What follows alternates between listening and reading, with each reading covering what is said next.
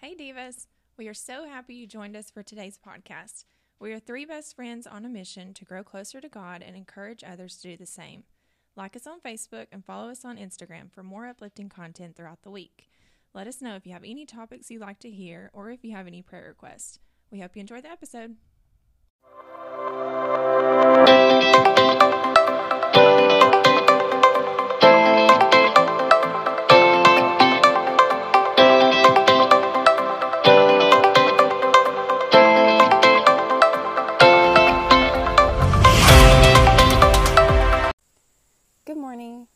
Motivation comes from 1 Peter chapter 5, verses 6 through 11.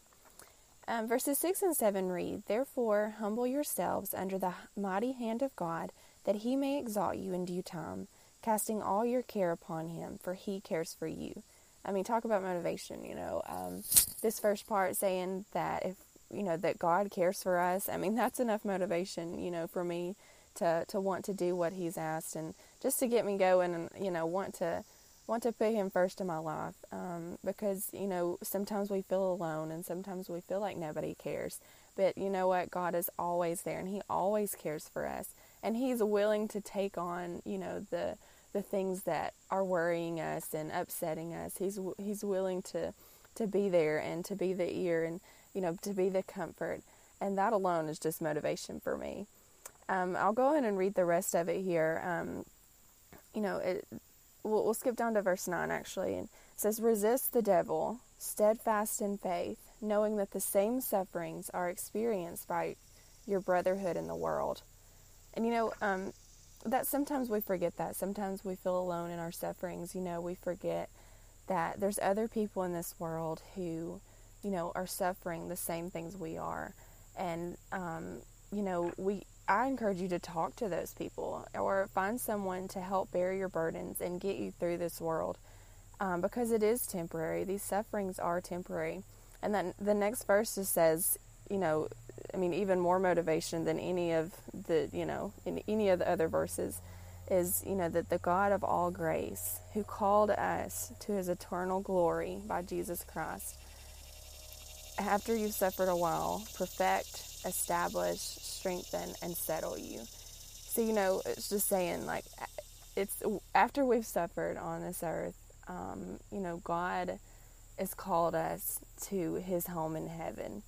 And that home in heaven is without suffering.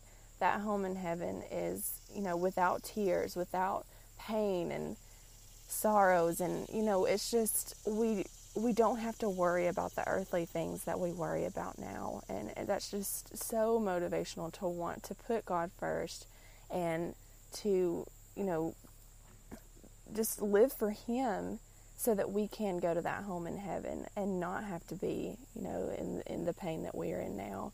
You know, so whether it's health or, you know, loss of loved ones or just worry, you know, or anything else, whatever you're suffering with, you know, first of all, I've encouraged, I encourage you to talk to God about them. Then I would encourage you to talk to someone, find a friend to talk to. And then I would encourage you to just remind yourself daily that, you know what, this is temporary and it won't last forever. It, once I'm gone, you know, from this earth, there'll be no more pain. It just reminds me of that song, you know, about heaven um, no tears in heaven, no sorrows given. All will be glory in that land. There'll be no sadness. All will be gladness. So I hope this has given you some motivation this morning. And I just want you to always remember to be kind, be humble, and stay motivated. Bye.